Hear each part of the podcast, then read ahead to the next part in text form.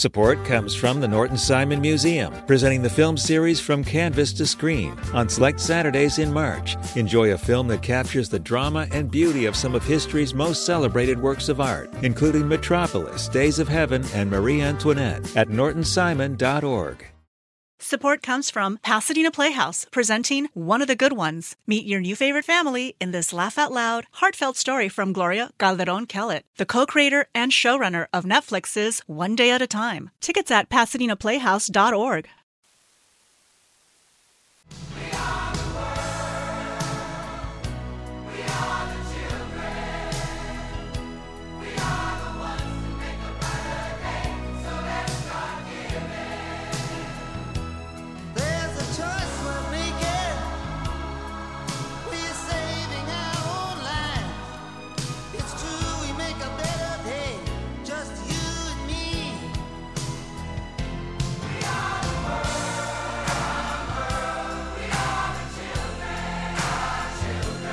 It's Film Week on LAist 89.3. I'm Larry Mantle. That song, key to the first film that we're going to review this week with critics Peter Rainer of the Christian Science Monitor and Wade Major of Cinemagogue.com. The film is the documentary The Greatest Night in Pop. It takes us back to January 25th, 1985, when that recording you just heard was made. Dozens of the biggest names in music convening at a Los Angeles studio to record that fundraising song.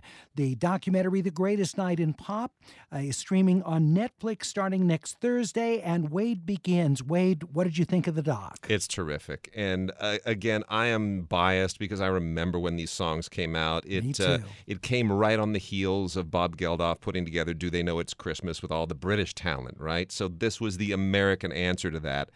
And uh, Lionel Richie still with us, thank goodness, because he co-wrote the song with Michael Jackson. So he walks us through the entire process of how the song came together and how it was butted up to the American Music Awards, which he was also hosting, where he also won a ton of awards, and the incredible stress and chaos of herding all of this talent into one room at one time. And the song is so good and so memorable and so extraordinary that, that you know we don't, we we take it for granted. Oh, you bring a bunch of professionals in a room and it happens. No, they had to decide who's going to do the solos and who and and there's even a walkout and I won't spoil it for anybody, but there is a legendary talent who just said I'm done with this and, and left. And and they kind of laugh about it in hindsight because it really was incredibly tense. But the the high point for me was hearing the engineer talk about, and they have footage of it when Michael Jackson laid down some of his initial tracks, and and you see it and you hear it, and he talks about just how uh, extraordinary it was to hear that voice in the studio, and you have the same reaction watching this film. One of the things I love about the recording is the the solos in the song. You hear how they're really pushing themselves Yeah, because they're yeah. in a sense competing against their peers, and so you hear some of the great vocal lines that these artists have done in this song. Peter, what did you think of the greatest night in pop? Yeah, it's it's it's terrific. Um, uh, you know, the song for me is one of the great earworms. It is. I think it was designed to be there. Yeah, exactly. Um, and uh, but what's interesting is how, you know, they talk about the process of how the song was created and how everything was put together, and, and all these great artists in in, in a single studio. With you know, Quincy Jones, who coordinated the whole thing, had a sign over the entryway, so you know, check your ego at the door. Right. Um, but but all of the stuff that, that they talk about, we actually see footage of. We see Lionel Richie and Michael Jackson, you know, working out a collaboration. We see all the artists, you know, rehearsing their their their one you know lyric, and and and it, it's almost as if they knew there was going to be a film eventually made of this, and they filmed. They have incredible amount of footage. It's astonishing we haven't seen it yet. That it's it has taken all these decades for us Yeah, to finally see yeah. all this footage. It's I have amazing. seen some clips over the years, Yeah. but but nothing that gives you the no, full it's all, scope. It's, it's all together. But the funny thing is, that they show you all of different artists who, who are very nervous in some cases, like Huey Lewis and Cyndi Lauper. You know, I mean, because they know they really got to knock it out of the park. You know, and then they get to Bob Dylan, who isn't- doesn't quite fit in. You know, and he's trying to do, you know, just and we did you and me. You know, it's very funny. You know, and Springsteen, uh, who is among the the people who they interview contemporarily. Um, uh, is is really sharp about the whole process and what happened and what was good and bad and, and all the ins and outs. Uh, he's really sort of your your spirit guide to to the sanity of what was going on there. It, it sounds so entertaining. It is. yeah. Uh, we're talking about the documentary "The Greatest Night in Pop." We are the world's recording at the historic A&M now Henson Studios in Hollywood. The film is unrated. It starts streaming on Netflix next Thursday, January 29th. Sometimes I Think About Dying is a romantic comedic drama starring Daisy Ridley and Dave Merheje. Uh, the film is directed by Rachel Lambert and written by Stephanie Abel Horowitz, Kevin Armento, and Katy Wright Mead. Peter, what do you think of Sometimes I Think About Dying? Uh, it's a terrible title for a terrific movie. you know, I don't know that you could recommend this movie, but just based on its title, uh, it says, ah, I think I have other plans tonight. Um, but it's it's it's a really, you know, it's it, it, Daisy Ridley, who's a wonderful actress, who's primarily known for Star Wars, but you know, hasn't had much of a great career since then with these movies that barely get released. But this one was a, a Sundance, pardon the expression, uh, fave last year, and um, it's she plays this kind of very mousy uh, you know, cubicle worker in Washington State or Oregon coast that, uh, you know, basically goes home and eats cottage cheese and does Sudoku and talks to her mother on the phone, and you know, dresses in neutral colors, and, and she sort of wants it this way, but she's she's very neutral person. And but but the the office that she works in it's never quite clear what her job is um, this film has some of the best at, you know office workplace uh, uh, atmosphere I've ever seen in a film. It's so accurate to you know people coming in and pouring the coffee and small talk, and it's just it's it's very sharply observed. And she's sort of brought out of her shell a bit by um, the character played by Dave Merheje, who's who's a wonderful comic actor, I gather, and you know he's a stand-up comic uh, sometimes, and and and the, the relationship that they have is is quite touching and and never forced, never sentimental. I mean, the whole movie really has has a, a, a wonderful. And I'll just say one more thing that if you describe this film to people, they'll say, "Oh, that sounds really boring." The trick is Stanley Kauffmann once wrote a very interesting review of a Russian film. He said the trick to making uh, if you're going to show boring stuff on screen, the trick to not making it boring for the audience is to make the audience feel like if I too were in that situation, I would be bored, as opposed to boring It's the audience. Yeah. You know, and that's what this film does. We're talking about Sometimes I Think About Dying. Wade? So it, it is structured very much as a romantic comedy. Boy meets girl, boy loses girl, boy gets girl back. There's nothing. There's nothing uh, revolutionary about that, and it is also part of that subset, that subgenre of misfit romantic comedies, which kind of begins in 1962 with Frank and Eleanor Perry's David and Lisa. Includes things like Punch Drunk Love. And and there is an, an innate charm to that that that I think is done better here than I've seen it done in years because when you do them, you have to make the misfits real. You can't mock their social anxiety. You can't make them the butt of the joke. You have to to make their very unique insular romance something credible. You have to make it appealing and affectionate. You have to bring the audience into their anxiety, and that's what uh, what is done so incredibly well here. Rachel Lambert does an amazing thing. She takes a play that is very theatrical and she expands it in an incredibly cinematic way, but not on a grand canvas. Like Peter said, you feel the atmosphere of the office. I mean, the mundane chit chat, but you don't care about it because you're so wrapped up in these characters. It's beautifully done. Sometimes I Think About Dying's rated PG 13, starring Daisy Ridley and Dave Merheje. You can see it in a one week run at AMC's The Grove 14 before it expands to select theaters next Friday, the 2nd. The Tunisian drama Under the Fig Trees is Tunisia's uh, entry for Academy Award consideration. The film's in Arabic, uh, and it's directed by Erige uh, Sehiri. What did you think, Peter, about Under the Fig Trees? Uh, it's a terrific movie. It's um, it takes place in one day uh, in a, um, a fig tree orchard uh, in the summer, and uh, the people who are working there are cross section of you know young, old, uh, men, women, young men, young women. Uh, there's a kind of uh, belligerent boss uh, who who's making sure that the figs are ripe and that nobody's stealing stuff. And uh, it, I mean, it's all. I mean, it's it's sort of like a Tunisian Altman movie in a way. I mean, you've got this cross section of people, and and and she, the director, moves back and forth between you know this this young couple, this this young girl who had a crush on this kid when he was seven, and then he moved away, and now he's back picking you know figs with her and he doesn't she's still smitten and, and he's kind of trying to act aloof and there's all these wonderful stories. There's older ladies you know some of them are quite religious some of them are you know very gossipy. Uh, there's all sorts of sexual politics going on. Uh, I mean, it, it just moves very smoothly uh, throughout this community and, and really gives you, without fully being aware of it uh, in, in, a way, uh, a, a, a real depth of feeling as to you know how these people you know work and and, and, and the working conditions and it's really uh, it's a marvelous little movie. Under the Fig Trees from Tunisia, and the director Erige Sehiri co wrote the screenplay as well. It's unrated, it's available for viewing on demand. Also, this week on Film Week, Behind the Haystacks, which is Greece's official submission for Best International Oscar. The film is written and directed by uh, Asimina uh, Proedrou. What did you think, Wade, of Behind the Haystacks? Yeah, if you don't find it under the fig trees, you'll find it behind the haystacks.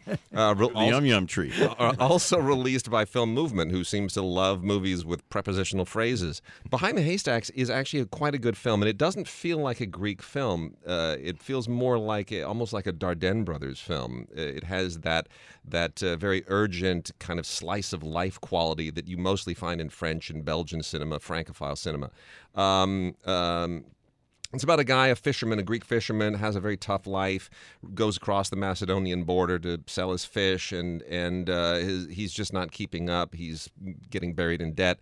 And so he decides to become a migrant smuggler, and that has a whole cascading series of, of uh, ramifications for him and his wife and their daughter, and their, you know you wrap all of this uh, this generational struggle up in it, and it's it's really quite an interesting tale, uh, and it's a slow burn. It really it, it, kind of worms its way under your skin, but it, it really pays off br- very bravely by the end. We're talking about the Greek movie Behind the Haystacks. Peter, quick thought on this? Uh, it's very good. It's it's structured as as a sort of from three separate characters' points of view. It's not a Rashomon kind of thing because the, the stories all interlink in the same way, but but you you do get a sense of of you know really contrasting viewpoints. And uh, it also I think points up a lot of the xenophobia in this community and and the the reaction to the the Muslim immigrants.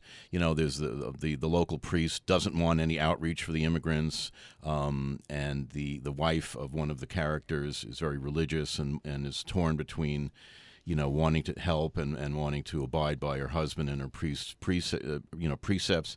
Uh, there's a lot going on in this movie. It reminded me of some way of the Romanian movie RMN. Yeah. Uh, you know, but it's it's it's quite strong. Behind the Haystacks is unrated. It's streaming on Film Movement Plus. The South Korean action adventure Badland Hunters is directed by Hyo Myung Hing. The film is unrated. Peter. Well, if you saw um, any of the uh, Concrete Utopia, which was the uh, uh, South Korean movie, that it, this is sort of a sequel to that. Uh, there's been this apocalyptic earthquake, and people are you know roaming the world trying to find out you know where to live, where to eat, what to drink. And there's this one high rise that remains with this crazy doctor who seems like he's out of poor things, uh, who um, you know is trying to to uh, create a new race in a sense and uh, it, it it's kind of crazy. It's kind of uh, exciting and kind of uh, disposable. But but I think you know if you if you liked Concrete Utopia, this film sort of extends the uh, the madness of that film. Uh, Badland Hunters unrated and it's streaming on Netflix. Uh, the Underdoggs uh, stars Snoop Dogg and Tika Sumpter, Mike Epps, and George Lopez. Wade, what do you think of the Underdoggs? I wanted to like it so much because I like Snoop. I mean, he's you know he's a Laker fan, he's an L.A. local, he's a legend, and uh, I this is just so terrible. I I really disliked the first half of it. I thought it was just so amateurish and, and shameless. I mean, it's basically the Mighty Ducks with Snoop as a washed up football receiver who, you know, has to now coach this this kid this kind of ragtag kids team.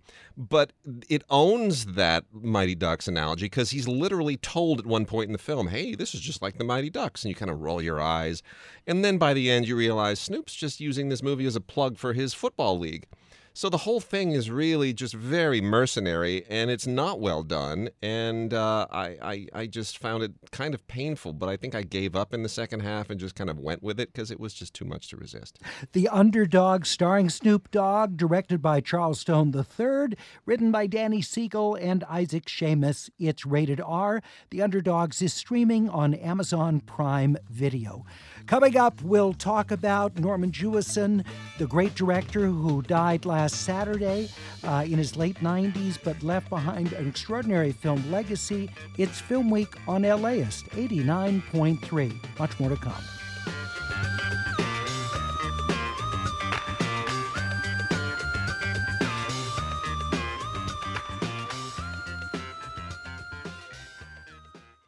Support for LAist comes from the Norton Simon Museum, presenting the film series From Canvas to Screen, capturing the drama and beauty of some of history's most celebrated works of art. Films include Metropolis by Fritz Lang, Days of Heaven by Terrence Malick, and Marie Antoinette by Sofia Coppola. Screenings are at 4:30 p.m. on consecutive Saturdays now through March 30th. More information at nortonsimon.org.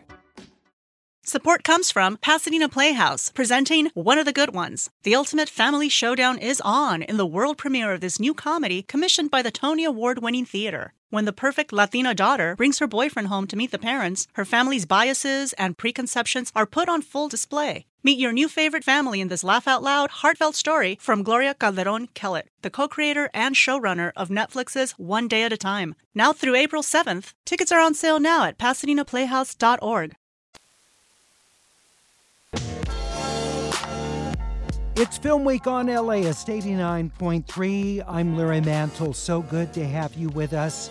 Coming up later on the program, we'll talk with all three of the directors of Spider Man Across the Spider Verse. Their film, of course, Oscar nominated for Best Animated Feature. Justin K. Thompson, Kemp Powers, and Joaquim Dos Santos will all be with us in studio talking about Spider Man Across the Spider Verse. But we're so pleased to have with us just back from Park City and the Sundance Film Festival, Justin Chang, Los Angeles Times film critic, who share with us some of his favorites at the festival this year. Justin, thanks so much. Please start us out with Presence, uh, which is a horror thriller, thriller directed by Steven Soderbergh. Yeah, thanks, Larry. Uh, you know, Steven Soderbergh, who won the top prize at Sundance 35 years ago for Sex, Lies, and Videotape. And even though with all his Hollywood success, he's always been still in the vanguard of independent filmmaking. Presence is a ghost story that stars Lucy Liu and Chris Sullivan as a married couple who've just moved with their two teenage children into a house that turns out to be haunted. Uh, so so far so normal or, or paranormal rather. What's ingenious about the movie, and this is not a spoiler, is that it's shot entirely from the ghost's perspective. um, I won't say more than that, except that as you'd expect from Soderbergh, the direction and the camera work are ingenious, um, extraordinarily clever. And the movie is both spooky, darkly funny, and, and in the end, it's quite devastating too. Mhm. We're talking about the horror thriller Presence from Steven Soderbergh. David Koepp wrote the screenplay. Love Lies Bleeding, a romantic drama starring Kristen Stewart. Rose Glass directed it and co wrote it, Justin. Yeah, this is a very different movie from Rose Glass's um, horror movie Saint Maud. And I'll just say, if you see only one ultra-violent lesbian bodybuilder noir this year, you should make it This, this, would be it. Okay. this would be it. In that huge genre of films, yes. the, the- the year is early though. Let's see how it goes. But um, let's let's just say the movie introduces Kristen Stewart unclogging a toilet and only gets nastier from there. Um, it also stars a terrific Katy O'Brian as the aforementioned bodybuilder with whom Kristen Stewart falls in love, which sets off this chain of violence and revenge, some of which just has to be seen to be believed. Um, this was in the festival's midnight section. It was a big hit there. It was really fun seeing it with a crowd um, extremely tense and stylish and atmospheric in a way that will remind a lot of people of Drive um, with the Ryan Gosling movie from years ago. So um, it's very darkly funny. and well. intense. Love Lies Bleeding from director and writer Rose Glass. Kristen Stewart stars A Real Pain, a comedic drama starring Kieran Culkin and Jesse Eisenberg. Eisenberg wrote and directed A Real Pain. Yeah, so Eisenberg and Culkin play bickering cousins on holiday in Poland.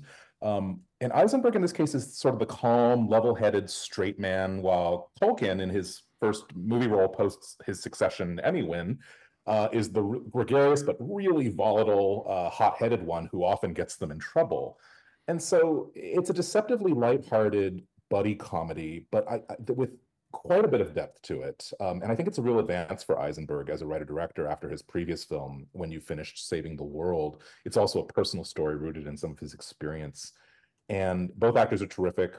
And the movie becomes kind of a meditation on pain, as the title suggests, and sort of the difference between personal pain and world historical pain as embodied by the many Holocaust memorials um, that the two characters and their fellow tourists are visiting. Um, so yeah, it's a really entertaining movie a lot of heart and a lot on its mind as well. A Real Pain, starring Kieran Culkin, Jesse Eisenberg. A Different Man, a thriller starring Sebastian Stan and Renate Reinsve. A film's written and directed by Aaron Schimberg. Uh, different Man, Justin.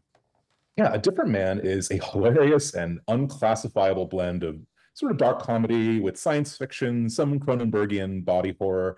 Sebastian Stan gives a remarkable performance as an actor who has neurofibromatosis, um, a facial condition that in the movie is healed through some experimental procedure. Um, and it's about what happens and doesn't happen when he starts going through his life uh, looking as handsome as Sebastian Stan does. Um, it should be said the movie features really terrific support from uh, Renate Reinsve, from who you'll remember from The Worst Person in the World. She was wonderful in that. Um, and the, the, real scene stealer here, though, is Adam Pearson, who, an actor who actually does have neurofibromatosis.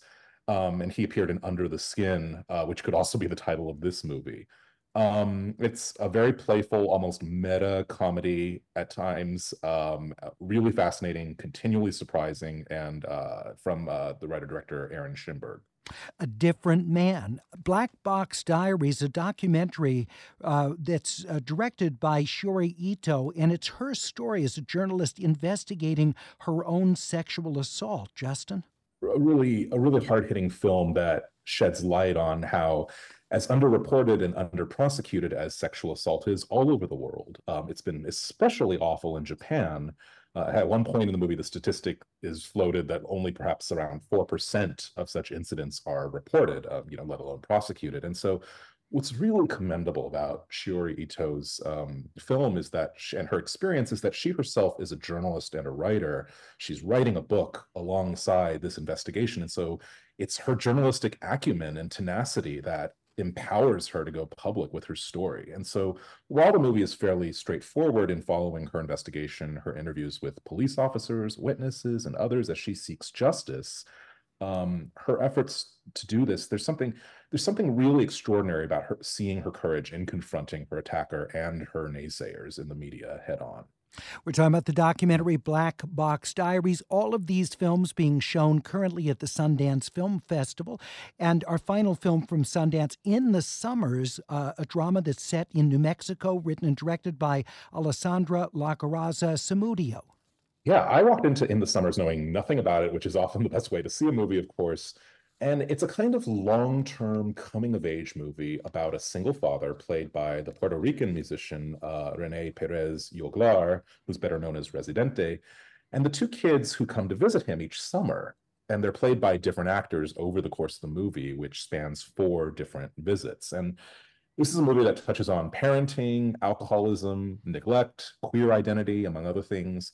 But what's really wonderful about In the Summers is it is not emphatically about any of those things. It's not an issue movie.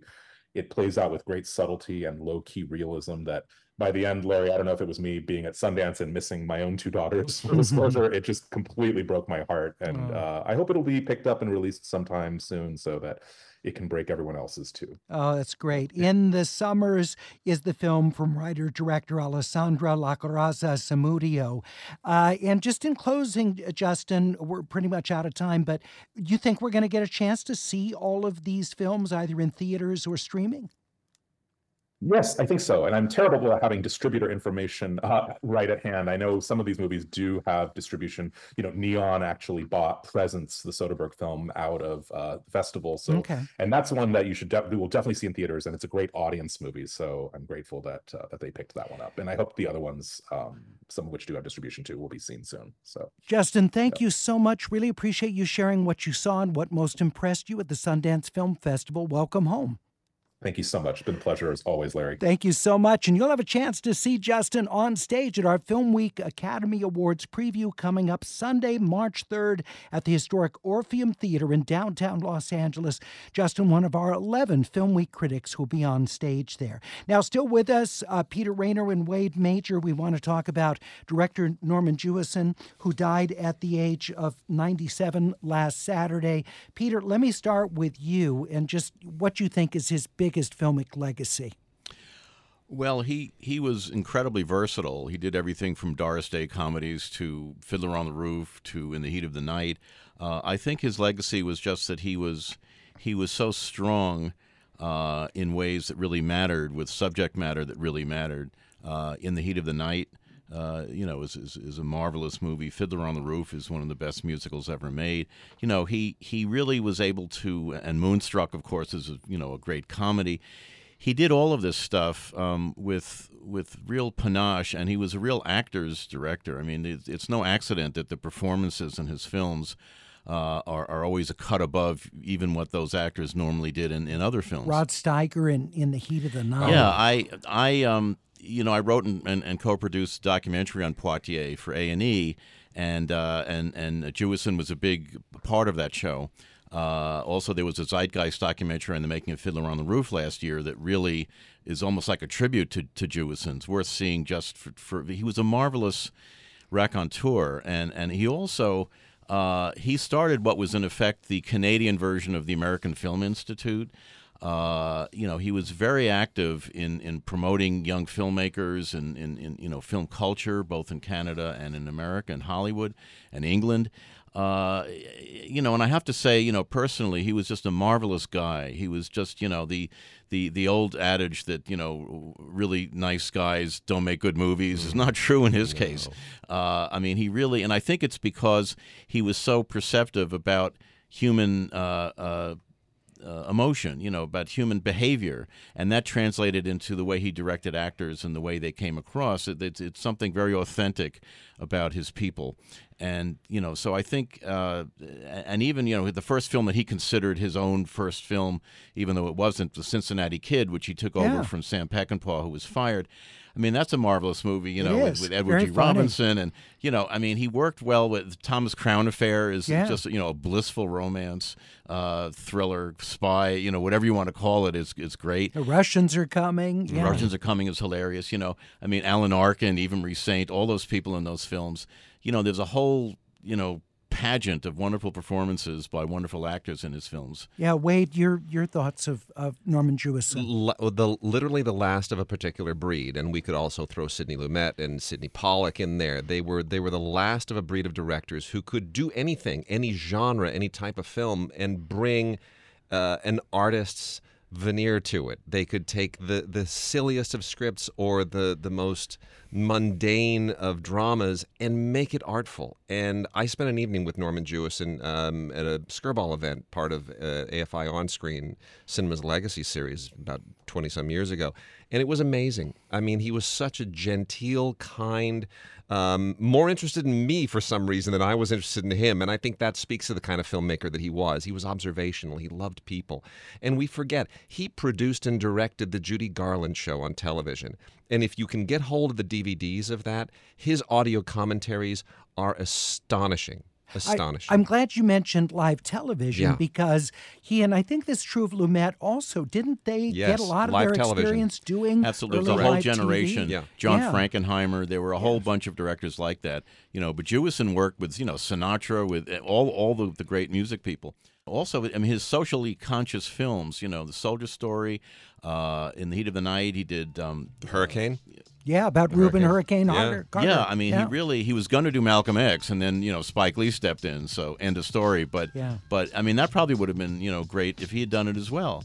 Uh, I mean, he was very, very aware of, of social aspects of film. Norman Jewison, who died last Saturday at the age of 97. It's Film Week on LAist 89.3.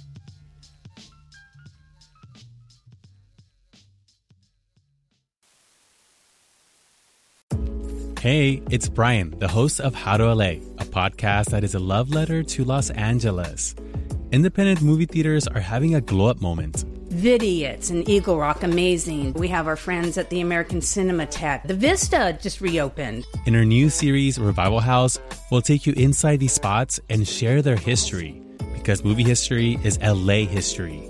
Listen to Revival House on How to LA wherever you listen to podcasts.